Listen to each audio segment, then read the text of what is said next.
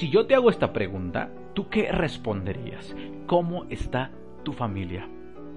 Todos los que estamos aquí pertenecemos a algún núcleo familiar. Eso es inevitable. Porque si estamos vivos es porque algún día fuimos gestados en el vientre de mamá y hoy, bueno, tenemos vida. Caminamos, pensamos, reaccionamos, vivimos. Entonces es inevitable que todos pertenezcamos a un núcleo familiar. Quiero que me acompañes en esta tarde al libro de Génesis capítulo 12 y vamos a meditar en este texto en particular para esta hora en particular. Génesis capítulo 12, versículo 13, narra la historia de un hombre llamado Abraham y cómo Dios lo fue guiando en el proceso de su vida, porque recuerden que Abraham es el hombre de la fe. Fue el primero en salir y hacerle caso a la voz de Dios. Él tenía una familia, tenía un hogar y tenía una familia, porque indiscutiblemente, lo acabamos de decir, cualquiera de nosotros que esté vivo algún día tuvo o tiene una familia. Ahora, antes de leer la cita bíblica, permíteme hacerte esta segunda pregunta.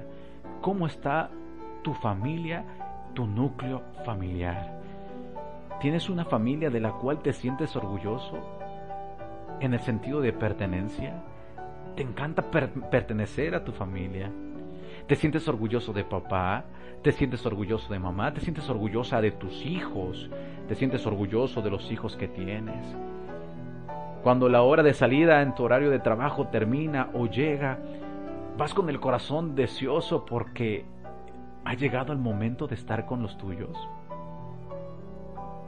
O posiblemente estemos del otro lado del río. Seamos parte de las personas que lamentablemente por causa del pecado, por causa de las decisiones, por causa de los problemas que se fueron suscitando en nuestras vidas. Tal vez esté hablando con personas que están solos, que papá, mamá no se encuentra, que te tocó criarte con los abuelitos y que le llamas papá a tus abuelos porque ellos se convirtieron en esa figura paterna que tú necesitaste. O posiblemente la familia estructural, esté papá, mamá e hijos Llevamos la misma sangre, pero no nos conocemos. ¿Cómo está tu familia? ¿Sabes? Génesis 12.3 dice, bendeciré a los que te bendigan y a los que te maldigan, maldeciré. Y serán benditas en ti todas las familias de la tierra. Es una promesa hecha al patriarca Abraham. Dios le habló directamente a él y le dijo, bendeciré a los que te bendigan y a los que te maldigan maldeciré. Y lo importante y lo que vamos a reflexionar hoy en esta hora de la tarde es en el siguiente fragmento, en la siguiente oración que nos incluye a ti y a mí. Y dice, serán benditas en ti todas las familias de la tierra. Esa promesa te alcanza a ti, esa promesa me alcanza a mí. Porque todos somos heredad de nuestro Señor Dios mediante la fe en Cristo Jesús. Si tú abrazaste la fe de creer que Jesús vino, murió y resucitó por nuestros pecados, y crees que Dios te ama, y crees que hay un Creador, y guardas sus mandamientos y formas parte de su familia, esta promesa es para ti no solamente fue para Abraham, la palabra es clave y serán benditas en ti todas las familias de la tierra. Pero el pecado, la maldad, los corazones que se han ido endureciendo por causa de las decisiones tomadas, una ola de violencia tremenda que estamos viviendo, no solo aquí en donde estoy yo, sino estoy seguro que allá tú cuando prendes el televisor, cuando vas a redes sociales, lo primero que aparece es una mala noticia. Vemos hogares destruidos, vemos padres separados de los hijos, vemos madres luchando y llorando porque sus hijos puedan volver a casa. El enemigo se ha encargado de destruir lo más sagrado que Dios fundó en el huerto del Edén, porque cuando el, hombre fue creado, las palabras de Dios fueron hermosas cuando dijo, no es bueno que el hombre esté solo, le haré una ayuda idónea para él. Por tanto, dejará el hombre a su padre y a su madre, y se unirá a su mujer, y serán una sola carne. En el pensamiento de Dios, allí en el huerto del Edén, cuando había formado a Adán, ya estaba prescrito que había una mujer que tenía que acompañar a Adán. Y la lección y la orden que Dios les dio después de que ellos se encontraron fue la siguiente. Multiplíquense, poblen la tierra, señoreen sobre ella. La familia ya estaba dentro de los pensamientos de Dios en esta tierra. Y el enemigo de Dios se ha encargado de destruir esa institución que Dios puso en el huerto del Edén. Qué bonito es el amor, qué, es bonito, es sentirse amado, querido. Qué bonito es que alguien te ame, qué es bonito que cuando tengas problemas en la sociedad puedas llegar a ese lugar de refugio llamado hogar. El diablo viene para robar, para hurtar, para destruir. Es indispensable que hoy puedas comprender, mi querido hermano amigo, que tú solo no puedes lograrlo.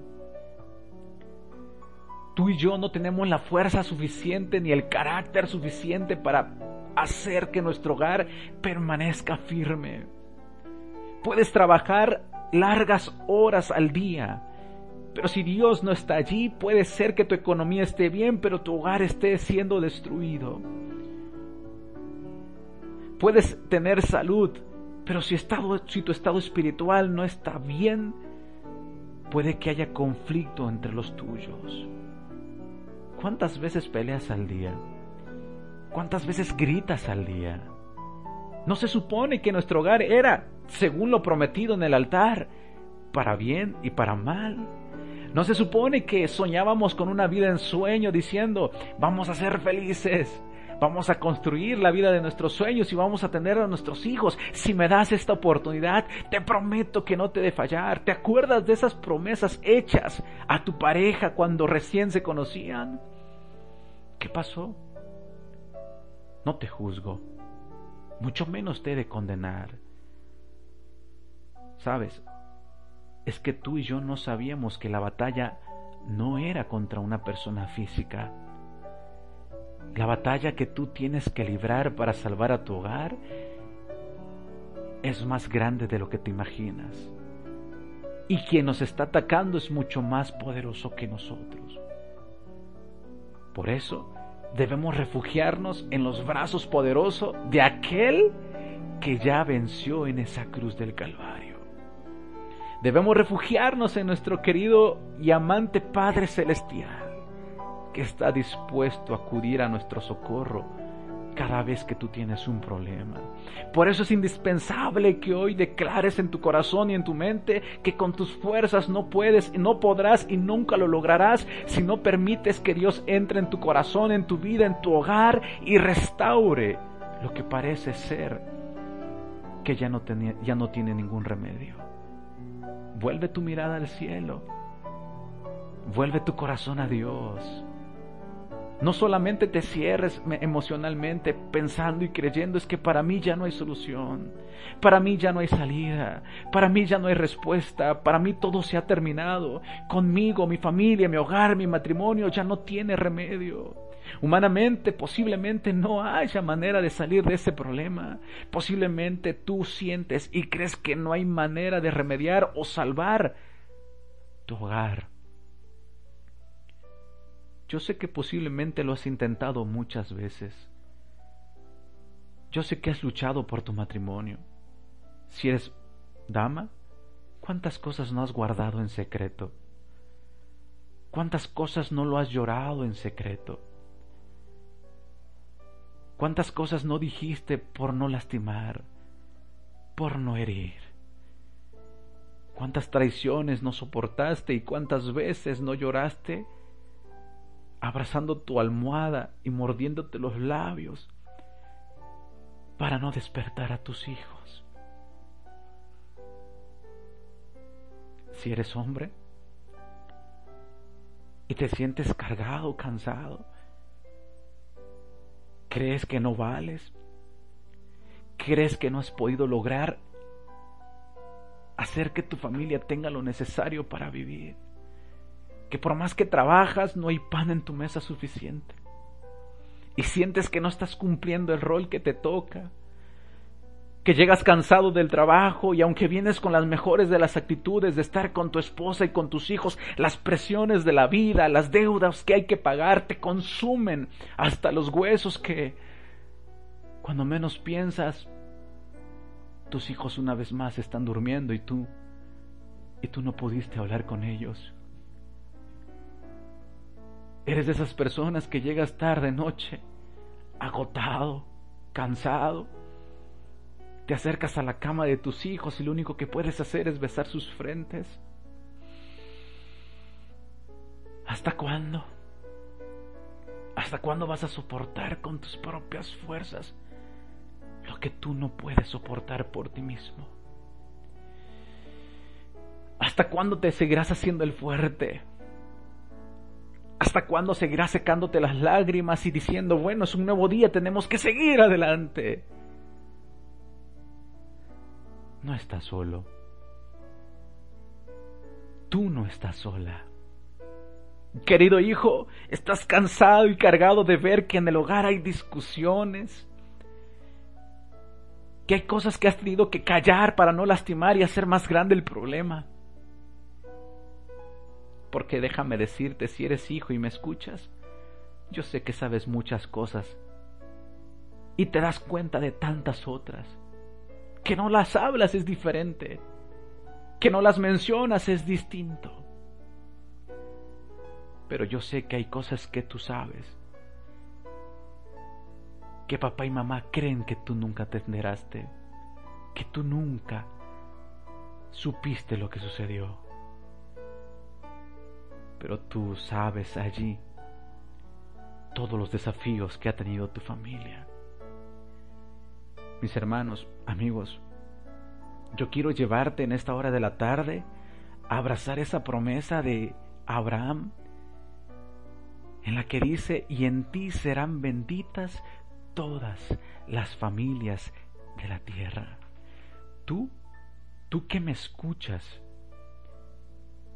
tu familia es tuya, pero también puedes hacerla de Dios.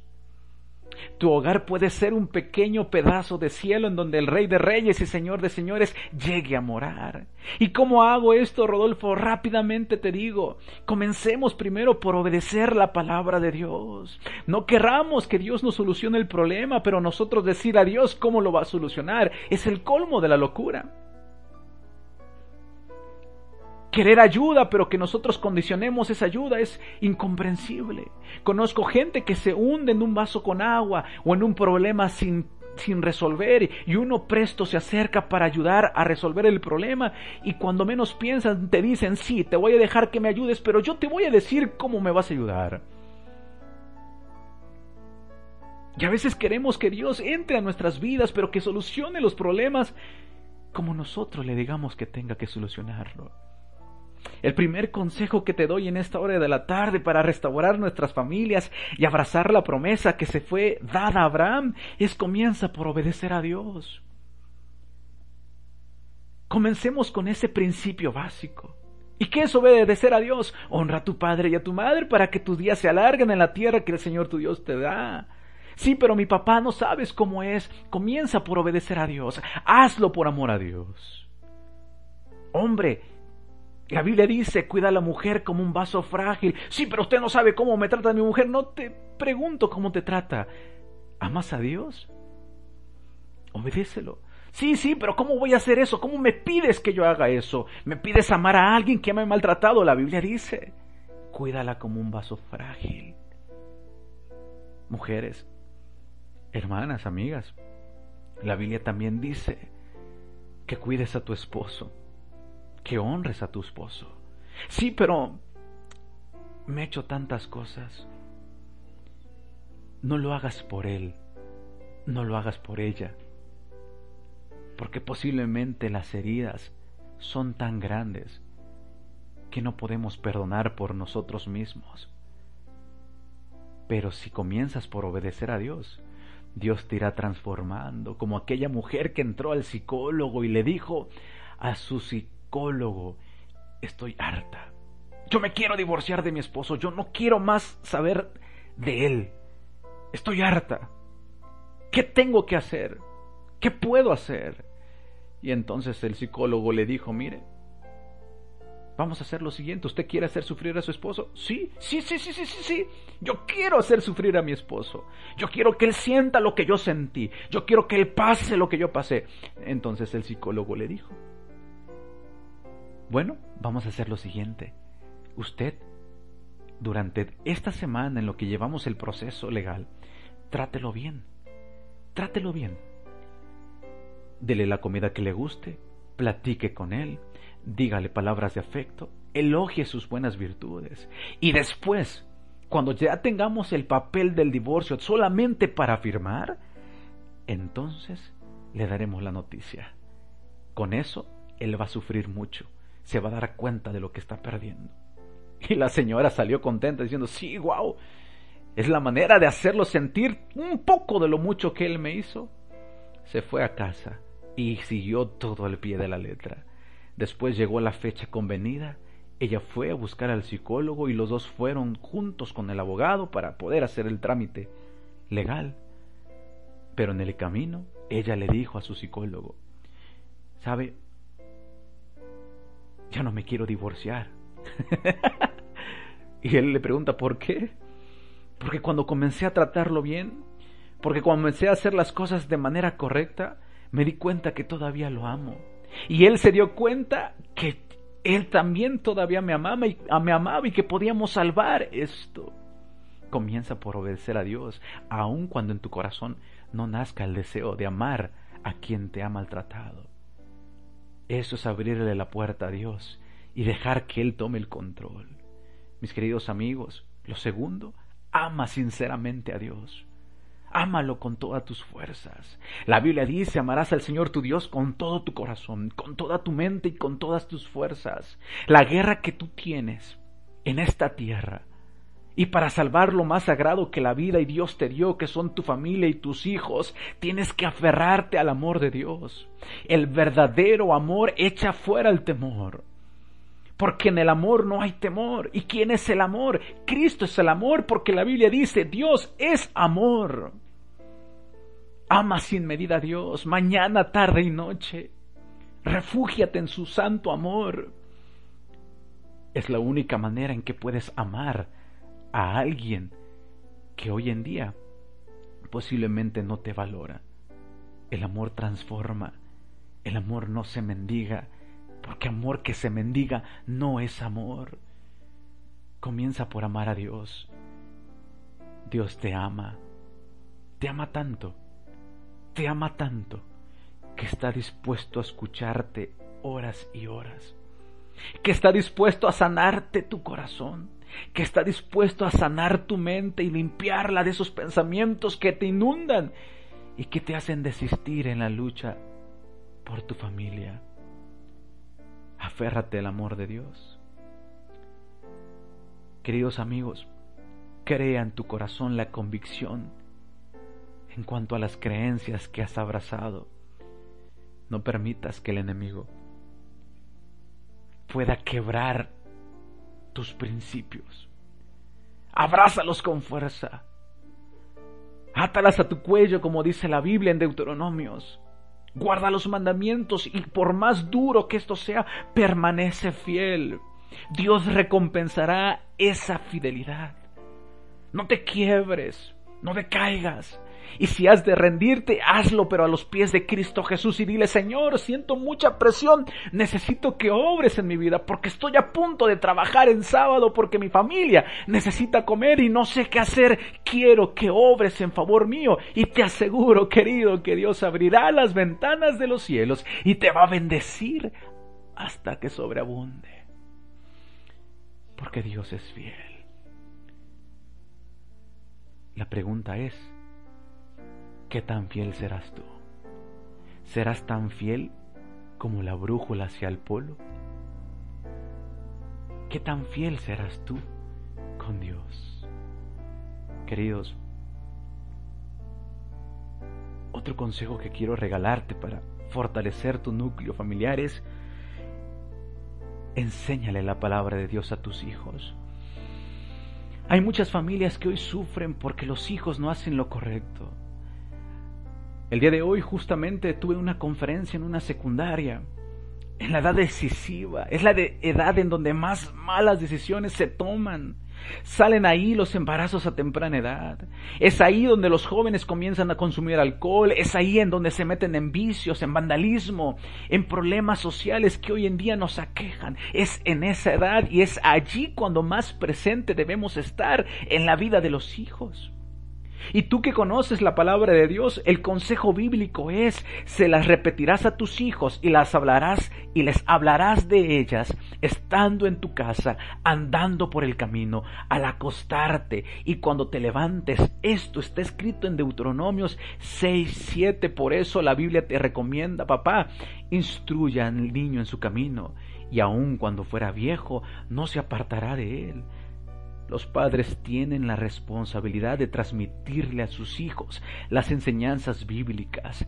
La Biblia se entiende mejor cuando los padres asumen su instrucción a los suyos con la debida de responsabilidad. ¿Quieres tener hijos exitosos, hijos triunfadores, hijos que no no te den fuertes dolores de cabeza? ¿Quieres no llorar porque tu hijo no llega a altas horas de la noche? ¿Quieres no estar preocupado por esperar esa llamada telefónica a medianoche que te dice, mira, papá, mamá se pelearon? ¿Quieres nunca vivir que tu nieto llegue corriendo diciéndote, papá le pegó a mamá? ¿Mamá se peleó con papá? ¿Quieres evitarte todo ese conflicto? Instruye al niño en su camino y aun cuando fuere viejo, no se apartará de él. Lo que tú siembras, cosechas. Siembra bien, cosechas bien. Siembras amor, cosechas amor. Siembras cariño, vas a cosechar cariño. Siembras hombres responsables, cosecharás un hombre responsable, un hijo que defenderá a su esposa, que los protegerá, que les dará lo que necesitan, porque ese aprendizaje lo recibió de ti en casa. Repíteselas cuando se acuesten, cuando se levanten, cuando ellos vayan por el camino, repíteselos. Porque los mandamientos, mis queridos, no solamente es para honrar a Dios, que eso es lo principal, obviamente. Pero cuando tú guardas esos mandamientos, también tienen frutos aquí en la tierra. Mis queridos hermanos, el tema y el mensaje del día de hoy ha sido claro y clave yo quise compartirte estos cuatro consejos prácticos para pedirle a Dios que entre a nuestros corazones y a nuestras vidas y restaure lo que nosotros no podemos restaurar. Que sea Dios quien pueda darnos la solución a ese problema que muchas veces por nosotros mismos no podemos solucionar. Lucha por tus hijos si no lo haces tú, ¿quién más lo va a hacer? Lucha por tu matrimonio. Si no lo haces tú, ¿quién más lo va a hacer? Si tú no luchas por lo que es tuyo, nadie vendrá a hacerlo. Dios te ama. Dios quiere restaurar tu familia. Quiero terminar con esto. ¿Y qué hay de aquellos que ya estamos separados? ¿Qué hay de aquellos que las cosas no funcionaron? Estos consejos también aplican para ti. ¿Puedes volver a rehacer tu vida? Claro que sí. ¿Y será que Dios me va a bendecir? Claro que sí, pero comienza con estos cuatro principios básicos. Comienza obedeciendo la palabra de Dios, comienza por amar a Dios, comienza por abrazar tus convicciones, tus creencias, tus principios bíblicos, anteponerlos ante cualquier persona y comienza a enseñarle a tus hijos y ya están y el final de tu historia será diferente. No cometamos el mismo error. La Biblia dice que, híjole, no sé si decirlo, pero lo digo con cariño y respeto. Proverbios dice que el perro vuelve a su vómito. Es una frase muy dura, ¿no crees? Socialmente, ¿cómo decimos? Solo el hombre vuelve a tropezar con la misma piedra, ¿verdad? Queridos, es momento de pedir a Dios que entre en nuestras vidas y nuestros corazones y nos ayude a restaurar nuestro vínculo familiar y que tú en esta hora de la tarde puedas reclamar la promesa hecha a Abraham que te alcanza a ti y que me alcanza a mí. Hoy vamos a decirle al Señor, Señor, tú prometiste, serán benditas en ti todas las familias de la tierra y yo y yo soy parte de esa familia. Mírame, socórreme, ayúdame, dime, dame dirección. Y hoy el Señor ha acabado de hablar a tu corazón diciéndote, es momento de que vuelvas a obedecerme. No me cuestiones, solamente obedéceme. Yo sé que es lo bueno para ti, comencemos por eso. Hoy el Señor te habló diciendo, vuélveme a amar como lo hiciste la primera vez, vuélveme a amar enteramente. Hoy el Señor te acaba de decir, necesito que abraces los principios que establecí en tu corazón y que no los dobles ni los rebajes ante cualquier situación o persona. Eso es para aquellos jóvenes que de repente dicen, es que mi novia tiene otras creencias y yo no sé qué hacer. Abraza las convicciones, no las rebajes. Y el último consejo que Dios nos dio, enseña a nuestros hijos a amar a Dios. Así es, mis queridos hermanos, mis queridos amigos, yo te agradezco nuevamente por haberme permitido entrar allí hasta tu corazón en esta hora de la tarde. Dios te ama. Dios te ama y no importa quién seas ni lo que hayas hecho. Dios te va a amar siempre. Porque antes de ser hijo de cualquier padre, antes de ser hija de cualquier mamá, tú puedes ser hijo de Dios. Dios te ama, te busca y quiere darte lo mejor. No importa dónde estés, no importa cuál, cuál hayan sido tus herencias, hay una heredad que te espera. Dios te ama, eres su hijo. Vuelve a casa, vuelve a Jesús. De mi parte, es todo. Que mi Padre Dios te bendiga. Todo lo demás, querido, depende de ti.